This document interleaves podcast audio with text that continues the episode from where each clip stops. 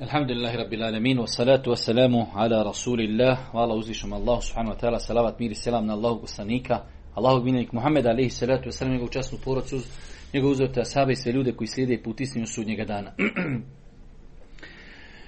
Ovo je naš, ako Bog da, posljednji ders u kojem govorimo o propisima hađa. Hronološki gledajući, pojasnili smo propise boravka na Arefatu, noćavanja na Muzdelifi, dolazak na veliko džemre, bacanje kamenčića. Spomenuli smo ukratko šta su to neke pohvalne radnje koje treba da se ispune prilikom bacanja kamenčića, pa smo rekli da je prije bacanja kamenčića lijepo prekinuti telbiju od, znači, stupanja u ihramske zabrane, pa sve do tada je lijepo učiti telbiju. Isto tako, rekli smo na velikom džemretu kada se bacaju kamenčići, lijepo je da Mekka bude s lijeve strane, da bude Mina s desne strane. Rekli smo da je dozvoljeno bacati džemreta sa bilo koje strane. Donositi tekbire. Svaki put kada čovjek uzme kamen, Allahu ekber, Allahu ekber, to je isto tako sunnet. Dok ako bi čovjek zaboravio ili namjerno izostavio, nema nikakve sankcije, pošto je to samo pohvalno i lijepa stvar. Onog prvog dana, rekli smo, čovjek ima urati 4 stvari, jedna od tih 4 stvari jeste bacanje kamenčića.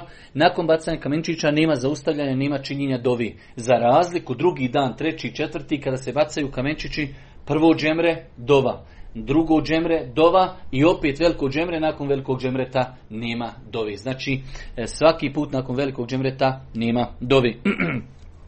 Rekli smo da kamenčići ne treba biti veliki, u veličini zrna graha ili kao neki lješnjak. U toj, znači, veličini bi trebali da budu kamenčići koji se bacaju. Rekli smo da treba da kamenčići budu uzastopno bačeni, 1, 2, 3, 4, 5, 6, 7, da se ne prave neke velike pauze. U pitanju, dosta puta ulema govori da li se može baciti bačen kamenčić.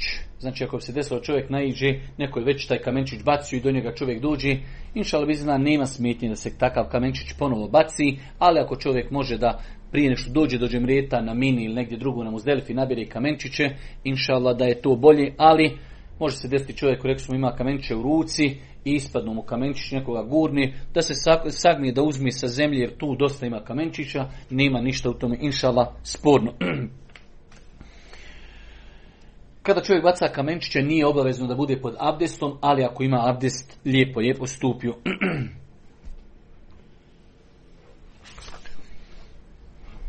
Rekli smo, ako čovjek bude u nedoumici koliko je bacio, zato je najljepši kad bacimo kamenčić izgovoriti broj. Bismillah, Allahu ekber, 1. Allahu ekber, 2. Allahu ekber, 3 i tako. Ali ako bi čovjek bio u sumnji, jesam li bacio 4 ili 5, onda ćemo uzeti da smo 4. Jesmo li 7 ili 6, bacili smo 6 i onda ćemo upotpuniti onoliko koliko treba. Kada je u pitanju ovaj prvi dan, mi smo, znači, došli hronološki, bili smo na Muzdelifi, noćili smo, klanjali smo sabah, dovili smo na Muzdelifi i prije izlaska sunca smo krenuli prema džemretima.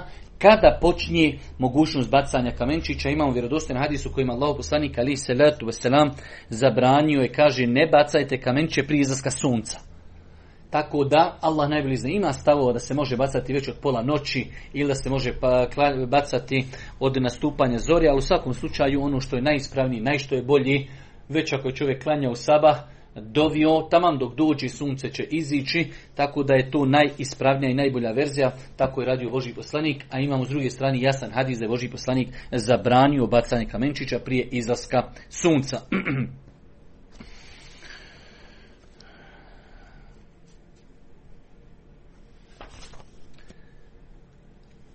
Kada je u pitanju prvi dan, rekli smo da početak je bacanje od izlaska sunca.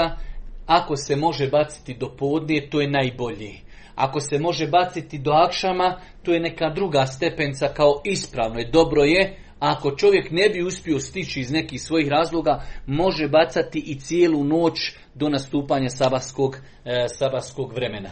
Znači, prvi dan Bajrama, imamo urati 4 stvari. Prvo govorimo o bacanju kamenčića. Treba baciti kamenčiće na veliko džemre, baca se 7 kamenčića, bacaju se od izlaska sunca do podni. To je najbolje vrijeme. Ako ne možemo stići to vrijeme od podni do akšama, to je drugorazredno bolje vrijeme. Ne daj Bože, ne možemo to stići iz nekih zdravstvenih razloga, guže ili nečega, cijelu noć do sabaha, ako Bog da, vrijeme bacanja je kamenčića. Inšala biznila. Isto tako treba znati da je dozvoljeno, ako postoji potreba, da neko za nekog baci kamenčiće. Naprimjer, nama se ne može hraniti za drugog. Ali ako se desilo da je čovjek došao sa suprugom, ona se u međuvremenu razbolila ili je teško joj dolaziti, krupna možda žena ili ima problema sa pritiskom i ne može hodati, ili neki opravdan razlog da čovjek dođe i baci za svoju suprugu, može, ili da baci za nekoga iz grupe, nema smetnje. S tim što postoji problem, jedan veliki problem. Prvi dan nije problem. Došli smo, imamo samo baciti jedno džemre, bacim za sebe 7 kamenčića, nakon toga u srcu nijetim, ovo sad bacam za suprugu ili za nekog drugog. Ali je problem kada drugi dan, treći, četvrti, dođemo za nekog bacati. Pošto se prvi, drugi, treći, četvrti dan baca na 3 džemreta. Prvo malo, srednje pa veliko. To je, znači, par stotina metara. S druge strane, policija ne da čovjeku da se vrati. Pa je u osnovi bi trebalo da čovjek baci malo, srednje, veliko za sebe, pa da se vrati, pa da baci malo, srednje, veliko za nekog drugog. Ali je to izuzetno teško izvodljivo, tako da to bi bilo bolje. Ako se može urati, ako bacamo za nekoga kamenčiće drugi, treći, četvrti dan, najbolje bi bilo baciti malo, srednje i veliko za sebe, pa napraviti veliki krug, pa početi za nekog bacati, znači, kao zamjena. Ali ako to ne može, i ako policija i ovi koji organiziraju hadž ne dozvoljavaju povratak, onda će čovjek kada dođe na malo džemre prvo, bacit će prvo za sebe, pa će onda baciti za nekoga za koga baca. Pa će doći na srednji, prvo će baciti za sebe, pa za onoga za koga baca, pa će doći na veliko, bacit će za sebe, pa će baciti za onoga za koga baca. Dobro. Nakon toga rekli smo u tom danu treba uraditi 4 stvari. Baciti kamenčiće, iako, alhamdulillah, spomenuli smo sve što bi trebalo znati oko kamenčića. Druga stvar jeste klanje kurbana. U većini slučajeva danas kurbani se kolju na način da čovjek uplati, te uplatnice se priloži u velikoj jednoj savremenoj klaonici i tu se kolju kurbani. Čovjek ima mogućnost da ode gledati klanje kurbana, pa čak i da i on zakolje svoj kurban, ali je to veliko opterećenje. U svakom slučaju, rekli smo 4 stvari treba raditi u tom danu. Bacanje kamenčića, klanje kurbana, brijanje kosi ili kraćenje kosi i tavaf, eventualno koji nekom je ostao saj. Sunnet je prvo baciti kamenče, zatim zaklati kurban, potom obrijati glavu, a nakon toga obaviti tavaf. Dok, znači, ako bi se ove 3 prve stvari i promijenio redoslijed, Božjem poslaniku su dolazili ljudi kada je stajao da daje ljudima fetve, pa kaže: Allahu poslaniče, ti si uradio ovako, ali ja sam uradio ovo prvo, a ovo drugo. A ti si uradio ovo prvo, ovo drugo, kaže Božji poslanik, if'al wala haraj, nema smetnje. Drugi dolazi i kaže: ja sam uradio prvo ovo, ovo drugo. Nema smetnje. Što god mu je neko postavio pitanje u pogledu redoslijeda, poslanik je to odobrio. Ali ono što je uradio poslanik jeste bacanje kamenčića, klanje kurbana, brijanje kose i odlazak na tavaf. To je taj neki sunnet koji je najbolje ako može da se ispuni. Kada je u pitanju klanje kurbana, rekli smo, onaj koji je mutemetija, koji je obavio umru i 8. dana je zanijetio hađ, znači on obavezno mora klati kurban. Oko toga, znači, nema polemike. Onaj čovjek koji je obavljao hađ i umru zajedno, on je bio u ihramskim zabranama cijelo vrijeme u Mekki i on mora klati kurban, dok onaj čovjek koji obavlja samo hađ, mufrid, on ne mora klati kurban. Znači, kada je u pitanju taj dan, bacamo kamenče, koljemo kurban. Insan koji je bio obavio umru pa je skidao ihrame i 8. dana Zulhidžeta ušao ponovo u ihramske zabrane, on mora zaklati kurban. Onaj čovjek koji je sa mikata nijetio umru i hađ zajedno da će obavljati, kada je došao u Meku, obavio je tavaf i čekao je dan Arefata u ihramima i on mora zaklati kurban, dok insan koji je došao samo na hađ, takav insan nije obavezan da zakolji kurban. Takav insan nije obavezan da zakolji kurban, a ako to uradi dobrovoljno, to je njegova druga stvar. Kada je u pitanju klanje kurbana, kurban, njegovo vrijeme, najbolji dan u sedmici jeste petak, po konsenzusu islamskih učenjaka, najbolji dan u godini jeste Kurban Bajram. Pa je Allah subhanahu wa ta'ala naredio svome ummetu da kolju kurban u najboljim danu u godini, a to je Kurban Bajram. Po mišljenju većini islamskih učenjaka kurban je dopušteno zaklati i 2 dana poslije Bajrama, odnosno po nekim učenjacima i 3 dana nakon Bajrama. Znači, inače, kod nas u Bosni kad se kolju kurbani, pitanje koliko dana se može klati kurban, ja sam uviđenja i ovdje je to Šejh Safet ispomenuo da je to stav šafijske pravne škole, znači 1. dan Bajrama i još 3 dana do Akšama. 1. dan Bajrama i još 3 dana. Ali ako bi čovjek imao mogućnost i vremena, 1. dan ili još ona 2 dana, ako u tim danima može zaklati, inšallah dobro je postupio, ali ako čovjek bi radio sa dosta kurbana, ne može sve stići kurbane da zakolji, nema nikakve smetnje i da 4. dan Bajrama kolje kurbane sve do Akšama, do zalaska sunca. Kada su u pitanju da li se može konzumirati meso kurbana, onaj koji je bio mutemetija, znači i onaj koji je bio umru zajedno i hađ obavljao, oni mogu od svog kurbana da konzumiraju nešto mesa ako imaju priliku i mogućnost da to dobiju. Što se tiče kurbana koji se zakolju kao iskup za prekršaj, čovjek je nešto prekršio pa iskup je kurban, to meso se ne jede od strane osobe koja je to zaklala.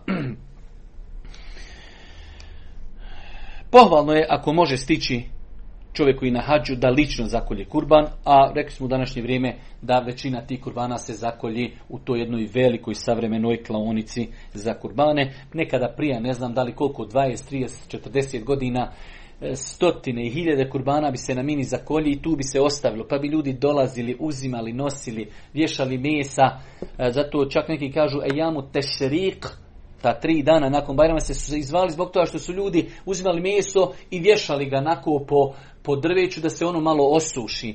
Pa je onda to bilo i podležno za bolešćuge i svašta nešto, tako da država je dole uložila mnogo sredstava, napravljena jedna velika savremena klaonica, kurban se kolju, stavljaju se u hladnjače i onda tokom cijele godine se dijeli, znači i po siromašnim zemljama i svugdje negdje, tako da je iskoristivost mnogo veća.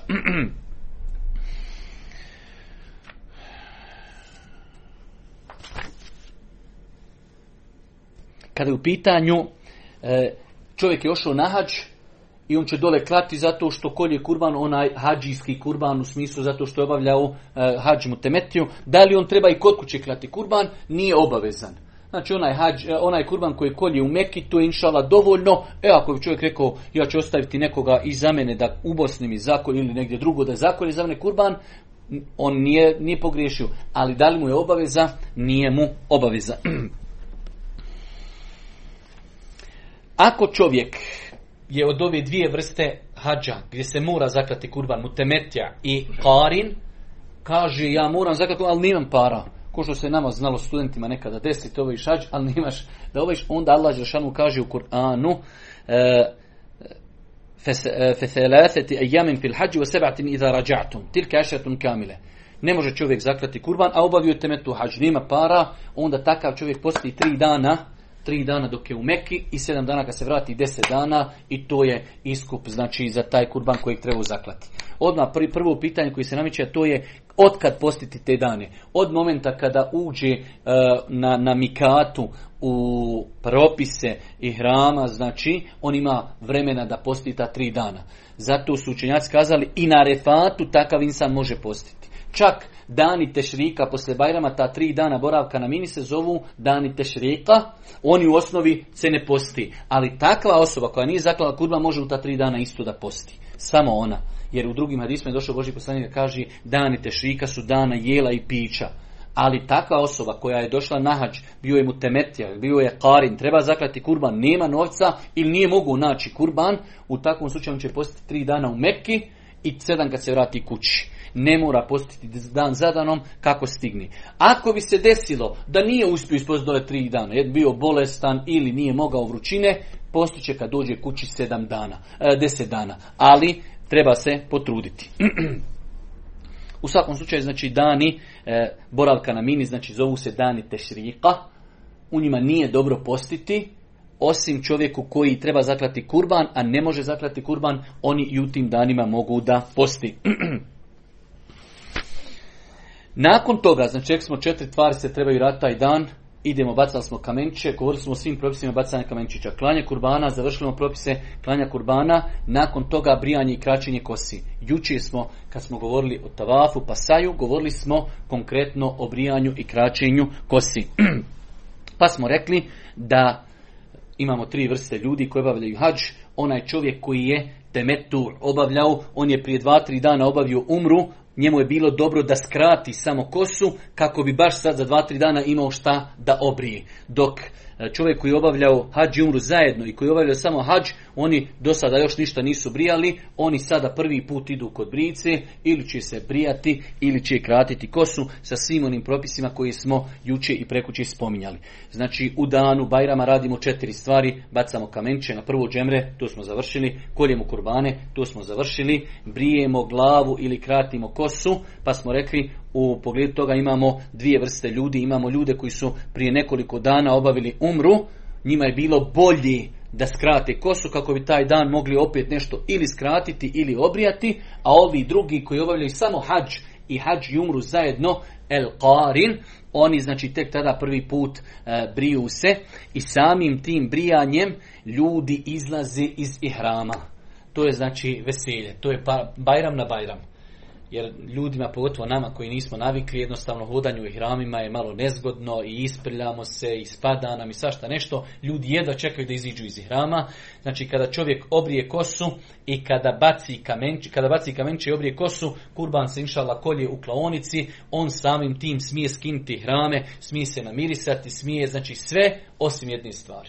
Ne smije sa ženom intimno spavati i zato se to zove tehallul asgar, izlaženje, dijelimično izlaženje iz ihramskih zabrana. Treba još da ode tavafit i saj, tada će potpuno izići svih zabrana. Znači, na dan Bajrama, ponavljam, ovo je mnogo bitno, imamo uraditi 4 stvari. Imamo baciti kamenice, bacili smo i prvu. Zaklati kurban, to će uraditi za nas klaonica, brijemo kosu ili kratimo i samim tim imamo pravo skinuti ihrame, obući svoju odjeću, namirisati se, istuširati se i samim tim nam je sve postalo dozvoljeno osim ženi, intimnog kontakta. Nakon toga idemo obaviti tavaf, ako hoćemo odmah, a vi ćemo poslije, možemo i odgoditi dan ili 2. Ali sve dok ne završimo taj tavaf, ne smijemo se približavati ženi.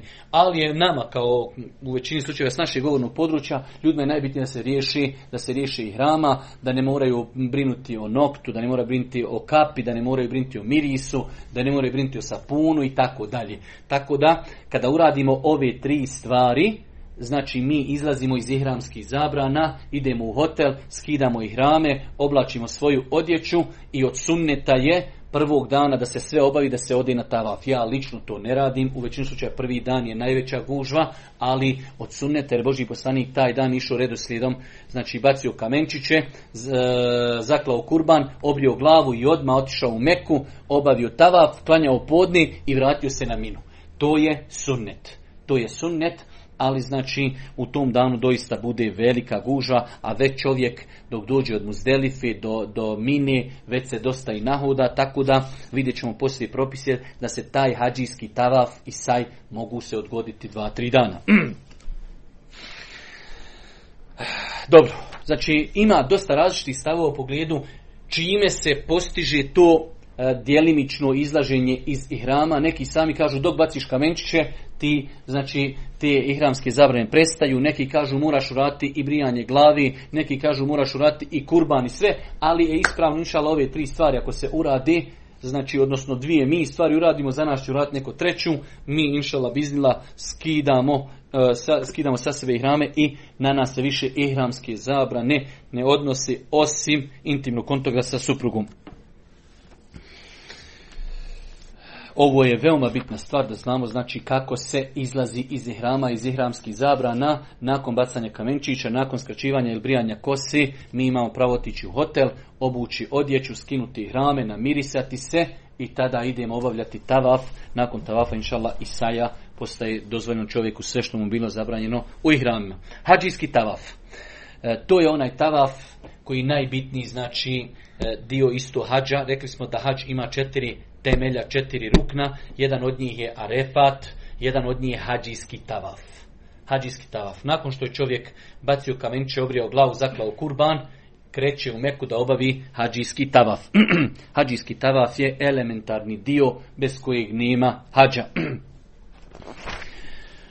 Što se tiče, sjećate se kad smo, ja mislim, prekućer, ne jučer, već prekućer, jučer smo govorili o saju, prekućer smo govorili o propisima tavafa i govorili smo šta je obavezno, šta je pohvalno, šta je lijepo. Svi propisi tavafa, onoga kad se dođe u Meku, takozvani pozdravni tavaf, isti su propisi ovog tavafa. Isti, da ih ne ponavljam, osim dvije stvari. Osim dvije stvari, kada smo rekli, čovjek kada dolazi u Meku, prvo što će uraditi zove se tavaf dolazni, pozdravni tavaf. Tada će prva tri kruga će pokušati trčati ako nema gužvi i 7 krugova će biti otkriveno mu desno rame. Samo ta dva propisa ne važi za ovaj tavaf. Sve ostalo važi. Znači kada dođemo raditi hadžijski tavaf, nakon što smo bacili kamenčiće, obrijali glavu, zaklali kurban, nećemo otkrivati desno rame i nećemo prva 3 kruga trčati. Sve ostalo što smo govorili od propisa, od obaveze, čak i sam Šejh Safet je tu, znači, rekao da se o tome prije govorilo, tako da se tu nema nikakve potrebe spominjati.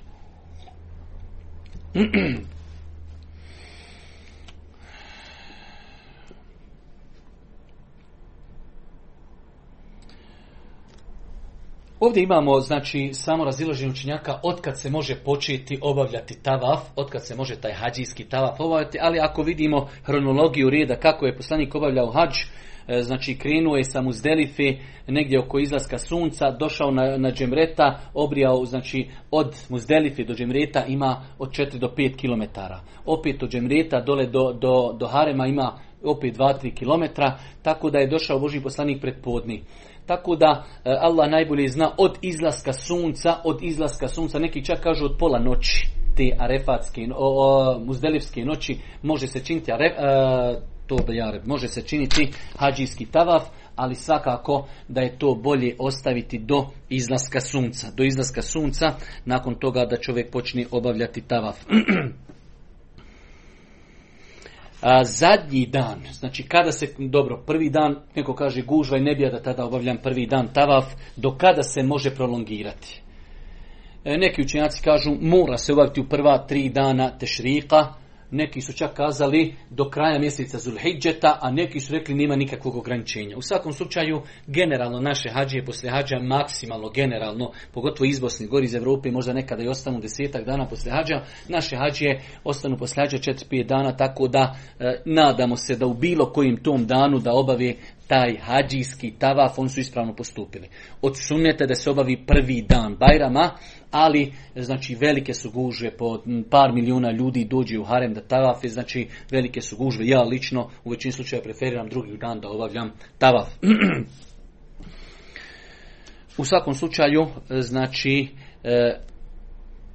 od izlaska sunca na dan Bajrama može se početi tavafiti, iako je to teško teoretski stići, i ako Bog da do povratka kući imamo vremena da to uradimo. Čak vidjet ćete, poslije ima pitanje, imat ćemo oprosni tavaf, ima ljudi koji hadžijski tavaf odgode skroz do oprosnog tavafa.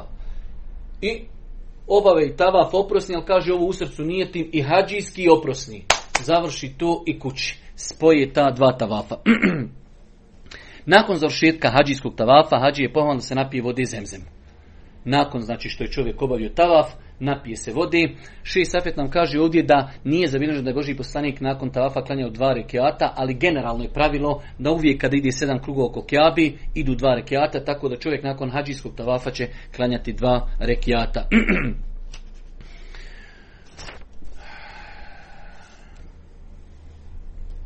Čisto jedno pitanje, jer velik broj ljudi koji idu na hadž su žene.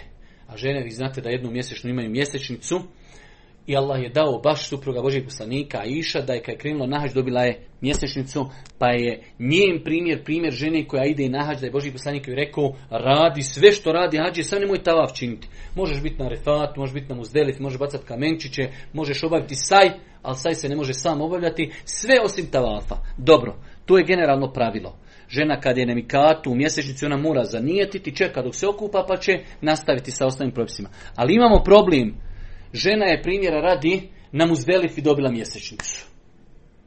I sutra dan treba da radi tavaf, ona nije čista. i još 3 dana nakon toga će biti u Mekki i odoše njezina kompanija s kojom došla ide. Ona još se nije mogla odsjeti nikako, teoretski žena u većini slučajeva 6-7 dana bude u mjesečnici. Šta će takva žena uraditi? Ispravno je mišljenje da takva žena će čekati i pred polazak će zaštititi se, znači da hajde kažemo, od kapanja krvi i otići će, obavit će taj hadžijski tavaf bez znači te pravne čistoće, jer nema za nju drugog rješenja. To je stav Ibn Taymije i velikog broja drugih islamskih učenjaka, iako ima učenjaka koji su bili kategorični, kažu žena neće taj tavaf obavljati, znači čekat će ili će se vratiti iz svoje države ponoga obaviti, što je sve isključivost velika, pa je ispravno mišljenje, ako bi žena dobila mjesečnicu prije nego što je tavafila hadžijski tavaf i nije se očistila dok je njezina kompanija ili organizator krenuo kući, ona će prije što krenu kući zaštititi se od krvarenja i obavit će hadžijski tavaf. Ona u osnovi nakon toga ne treba ni obavljati oprosni tavaf i može ići kući. Ona je inšallah biznila obavila svoj hadž potpuno i ispravno, jer prije toga je obavila sve druge stvari, ostao je samo još tavaf, eventualno i saj, ali saj se može obavljati inšallah bez čistoći. Pa još jednom podlačimo, znači ako bi se desilo da žena dobije mjesečnicu prije nego što je uradila hadžijski tavaf, ako će njen organizator sjetiti u Mekki 10-20 dana, nek sačeka i obavit će tavaf kada se očisti. Ali je slučaj problematičan ako njen organizator nakon 3 dana ide, ona se još nije okupala, ona će tada otići u takvoj situaciji, u takvom stanju obaviti tavaf i njen tavaf je inšallah biznillah ispravan.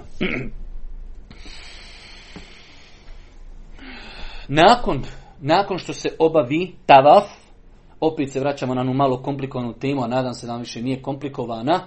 Ostaje nam ko treba da uradi saj. Ako je, znači, rekli smo, kada su dolazili u Meku, imali smo čovjeka koji obavlja samo hadž. On kad je došao, ako je poslije tavafa, onog dolaznog, obavio saj, taj dan nakon tavafa, on je završio svoj hadž totalno. Ako je bio od ljudi koji obavljaju umru zajedno sa hađem i on je imao priliku da nakon dolaznog tavafa obavi saj. Ako ga je uradio, on je nakon toga to, nakon ovog tavafa hađijskog sve završio. Ako nisu to uradili kad su dolazili u Meku, oni sad nakon hađijskog tavafa moraju uraditi saj, onako kako smo spomenuli u propisima saja. Ako je obavljao odvojeno hađ i umru, takozvani mutemetir, on mora tog dana obaviti još jedan saj. Znači mutemetija ima 2 saja, ima prvi saj sa umrom i na dan Bajrama on ima obaviti hađijski tavaf i nakon njega mora obaviti saj. Nadam se inšallah da je to, da ste shvatili, ali evo još ćemo jednom ponoviti. Znači u toku Bajrama čovjek treba da baci kamenče na veliko džemre, treba da obrije ili skrati kosu, treba da zakolje kurban, treba da uradi hađijski tavaf. Kada je u pitanju saj, ako je čovjek obavljao samo hađ, to se zove mufrid. Kada je dolazio u Meku, on je obavio tavaf. Ako je nakon tavafa obavio i saj, on na taj dan Bajrama nema više šta obavljati. Obavio je tavaf i dovoljno je. Ako je čovjek koji obavlja zajedno i umru i hađ, el qiran, kada je dolazio u Meku, ako je nakon tavafa obavio saj, kada obavi hađijski tavaf, on je završio sa hađem. 3. kategorija ljudi jesu onaj čovjek koji je obavljao hađ i umru odvojeno. On je obavio umru, ošišao se i skinuo ihrame. Na dan Bajrama on mora obaviti tavaf i mora obaviti hađijski saj.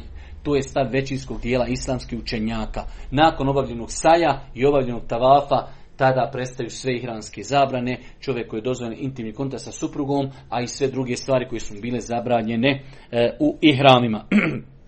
Nakon toga, dobro, najprolazno vrijeme, inša Allah, u redu je. Nakon što je čovjek obavio u tom prvom danu, to je zaista najteži dan. Ja mislim da se preko 20 km tog dana ko obavi sve prepješači. Nakon što obavi tavaf i saj, od suneta se čovjek vrati na minu. I da ostala 3 dana provede na mini. Propis boravka na mini, inša Allah, vizna jeste da ispravan stavi, to je stavi većini islamskog žena, da je to vađib. Ali se misli noći mini. Kad se kaže boravak na mini, misli se noći mini.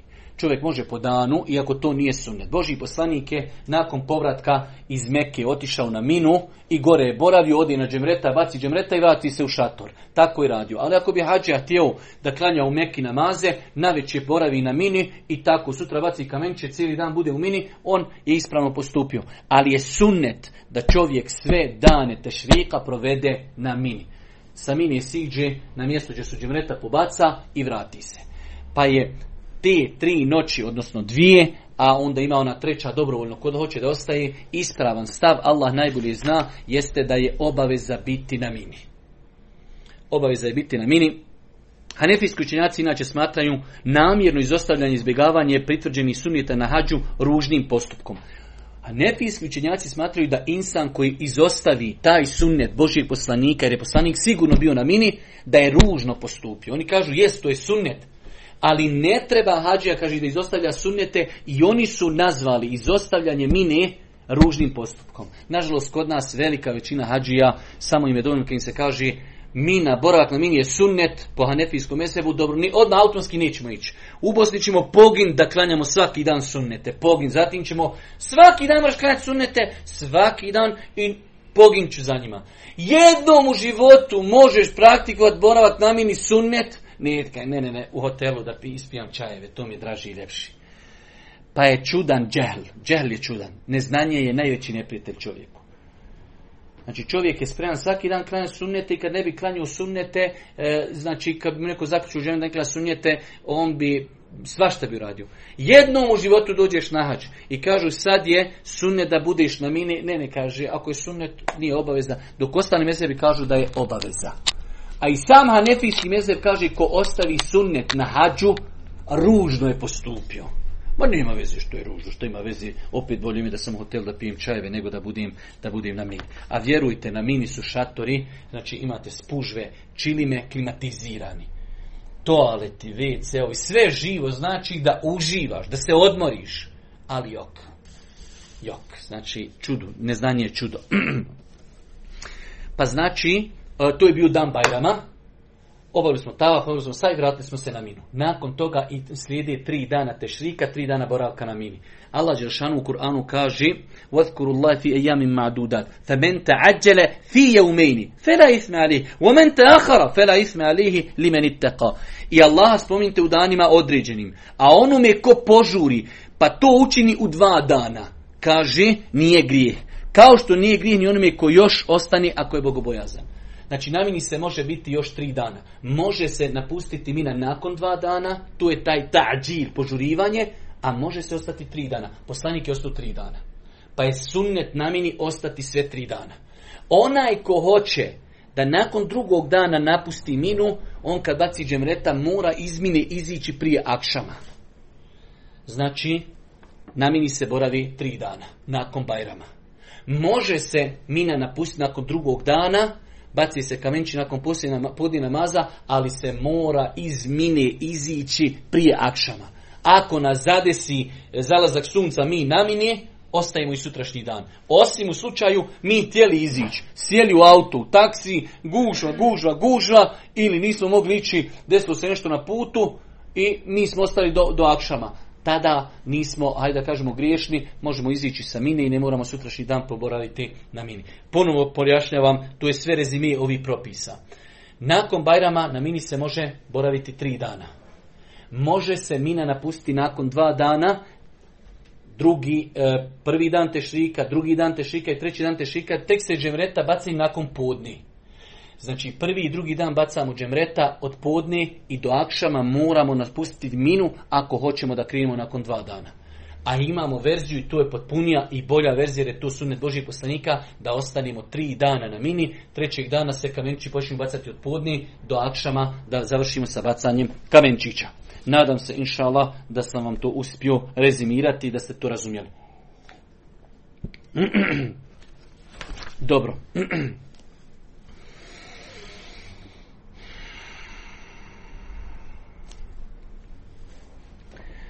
Rekli smo, kada je u pitanju boravak na Mini, da je bitno boraviti noći Mini. Bitno je da čovjek više od pola noći proboravi, pa da mu se ta noć boravi da je proboravio na Mini. Znači, čovjek treba da boravi noći Mini, ako ne boravi noći mine, pogotovo prvu i drugu, po velikom broju islamskih učenjaka treba da zakolje kurban. Koliko minimalno treba da provede? Više od pola noći. Tako da znači, evo šta nam kaže na kraju šejh, u svakom slučaju hađa treba obavezno boraviti na mini prve dvije noći nakon Bajrama, a treću po želji. Ako pak na mini ne provede jednu ili obje večeri nakon Bajrama, u tom slučaju treba prinijeti žrtvu zbog učinjenog prijestupa. Znači, rekli smo Bajram, vraćamo se na minu. Imamo obavezne dvije noći, treća je dobrovoljna. Ako čovjek jednu ili dvije ove noći ne bi boravio na mini, takav insan treba po ovom stavu da zakolje kurban.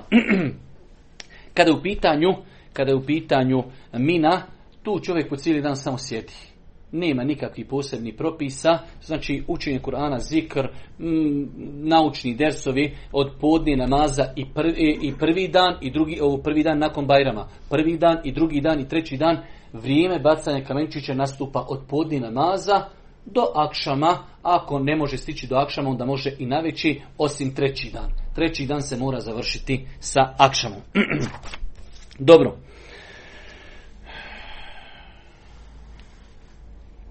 Znači, hađije bacaju kamenčiće nakon Bajrama prvi dan, drugi dan i treći dan, svaki dan po 21 kamenčić. Prvog dana se baca samo veliko džemre, ono je zadnje. Prvi dan, drugi dan i treći dan dana tešrika baca se malo, srednje i veliko. Na svako po 7 kamenčića, u jednom danu 21, u drugom danu 21, u trećem danu 21, 63. I prvi dan 70 kamenčića čovjek treba da pobaca u 4 dana. Prvi dan Bajrama 7 i ostala 3 dana Tešrika po 21, na svakom džemretu po 7.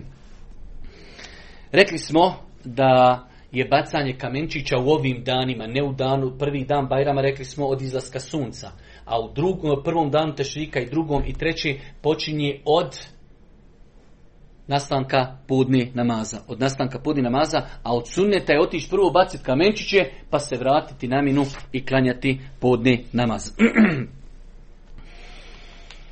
Rekli smo da je najbolje vrijeme ko može baciti u prvom i drugom danu od podne do akšama. Ako čovjek iz nekih razloga ne bi mogao, može cijelu noć do sabaha da baci kamenčiće, osim trećeg dana. Treći dan od podne do akšama se moraju baciti kamenčići. Čovjek prilikom odlaska na kamenčiće, sami tuneli, odlazak, mnogo je tu naroda. Jedno od najbitnijih svojstava koja su ljudima potreba na hađu jeste sabur. Znači, vjerujte, najviše što čovjeku treba na hađu jeste sabur. Jer su to velike mase ljudi, na džemretima mnogo, na Arefatu mnogo, u Tavafu mnogo, na Saju mnogo ljudi, neznanje, džehl, ovaj uči naglas, meni su ljudi znači zapniti kolicima, raskrvariti nogu, staniti na prst, gurnite, nema šta se ne dešava. Znači, tako da čovjeku na hađu najviše treba sabura. Hadžija svakog dana može kad kreni sa džemreta, ima on sa mini kad kreni prema džemretima, ima on možda 2-3 km hodanja, pored puta uvijek može naći taj 21 kamenčić i ako Bog da to baci. Dobro. Prvi dan rekli smo na Bajram kad se bacaju kamenčići, baci se samo 7 kamenčića na veliko džemre i ide se. Prvi dan tešrika, drugi i treći, baca se na 3 džemreta. Prvu džemre bacimo kako smo bacali veliko džemre, sklonimo se, jer između džemreta ima ne znam neki 100-tinjak metara, sklonimo se desno i od sunneta je dovit. Dugo dovit, otprilike sahat vremena je dovio Božji poslanik. Pa bacamo srednje džemre, pa se opet sklonimo, pa dovimo, bacamo veliko džemre i nakon velikog džemreta rekli smo da se ne upućuje dova.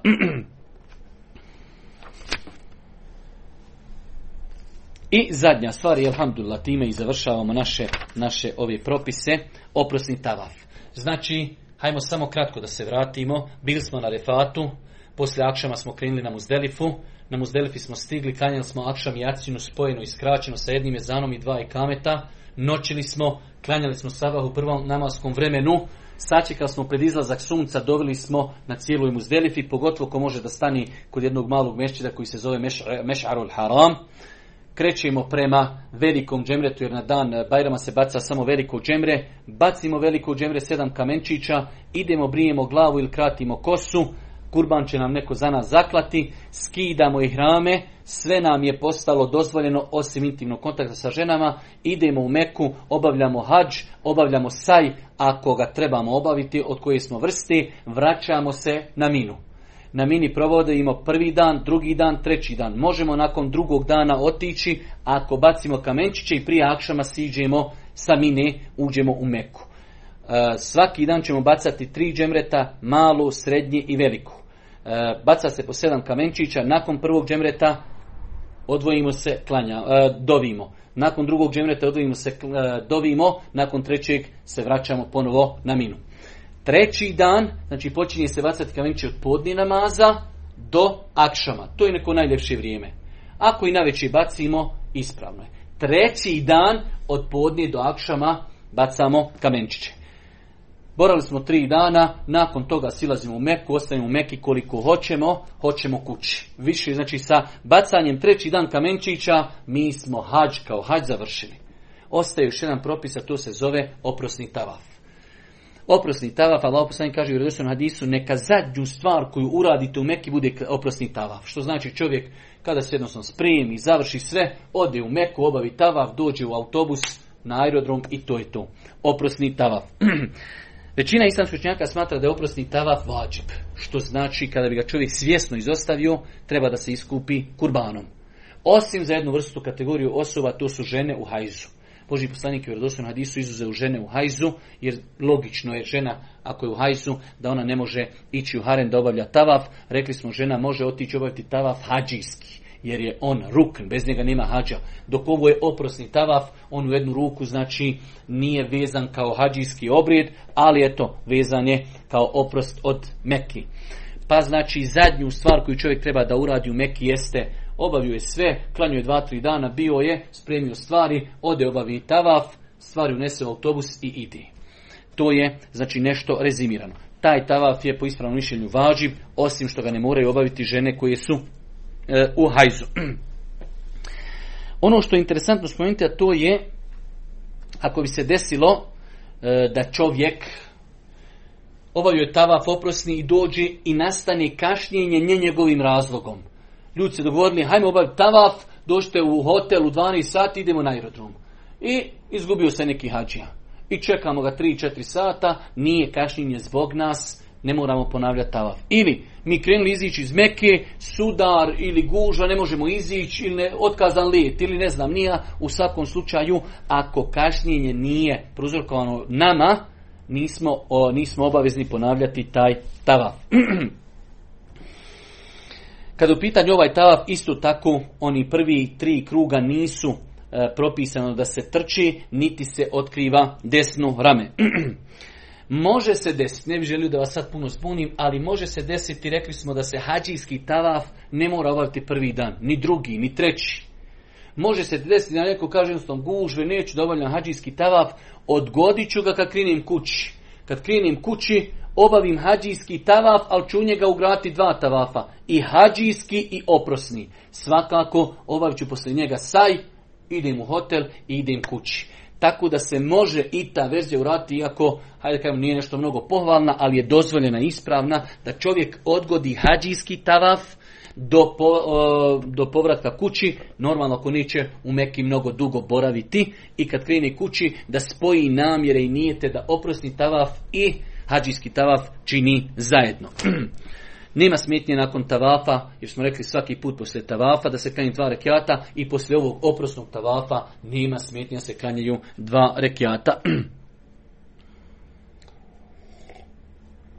Braću moja draga, otprilike to su neke najkrupnije stvari koje bi čovjek hadžija trebao da poznaje vezano za hadž. Postoji još neke sitnice, dokazi, argumenti i ne znam nija šta sve u pogledu hadža i propisa hadža. Definitivno, ja sam evo nekoliko dana živio sa ovom knjigom Hadž i umra od šeha Hasafeta. Definitivno, mnogo vrijedna knjiga. Savjetujem svakog onog ko planira ići na hadž i umru da dobro ovu knjigu iščita, doista mnogo korisna knjiga. Čovjek će sigurno, bez obzira, ja sam obavio dosta puta hadž, obavio sam umru, samo Allah zna koliko puta, ali sam našao toliko novih podataka, toliko novih sunnjeta, toliko novih hadisa koje nikad u životu nisam čuo u ovoj knjizi. Tako da moj savjet je da svi koji planiraju ići na hadž, da obavezno nabave knjigu od Šejha Safeta Hadž i umra, znamenje, odlike i propis. Molim Allah dželešanu da ono što smo čuli bude korisno za nas. Molim ga subhanahu wa ta'ala da nas počasti da u što kraćem roku posjetimo Meku i Medinu. Subhaneke Allahumma bihamdike, ashhadu an la ilaha illa anta, astaghfiruke wa atubu ilaik.